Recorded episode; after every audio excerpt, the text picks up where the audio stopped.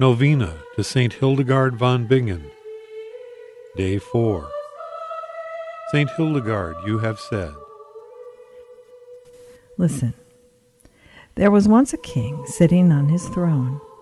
Around him stood great and wonderfully beautiful columns, ornamented with ivory, bearing the banners of the king with great honor. Then it pleased the king to raise a small feather from the ground, and he commanded it to fly. The feather flew, not because of anything in itself, but because the air bore it along.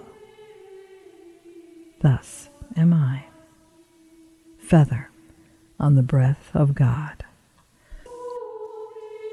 O glorious Saint Hildegard, Abbess of the Order of Saint Benedict and Doctor of the Universal Church, we now join in the prayer you taught us. God is the foundation for everything. This God undertakes. God gives, such that nothing that is necessary for life is lacking. Now, humankind needs a body that at all times honors and praises God.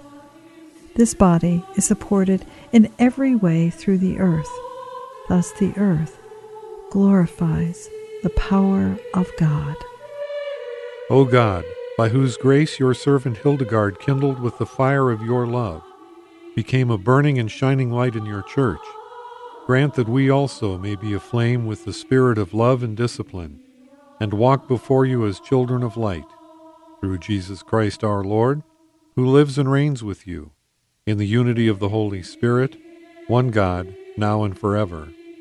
Amen. St. Hildegard von Bingen, Pray for us. Amen.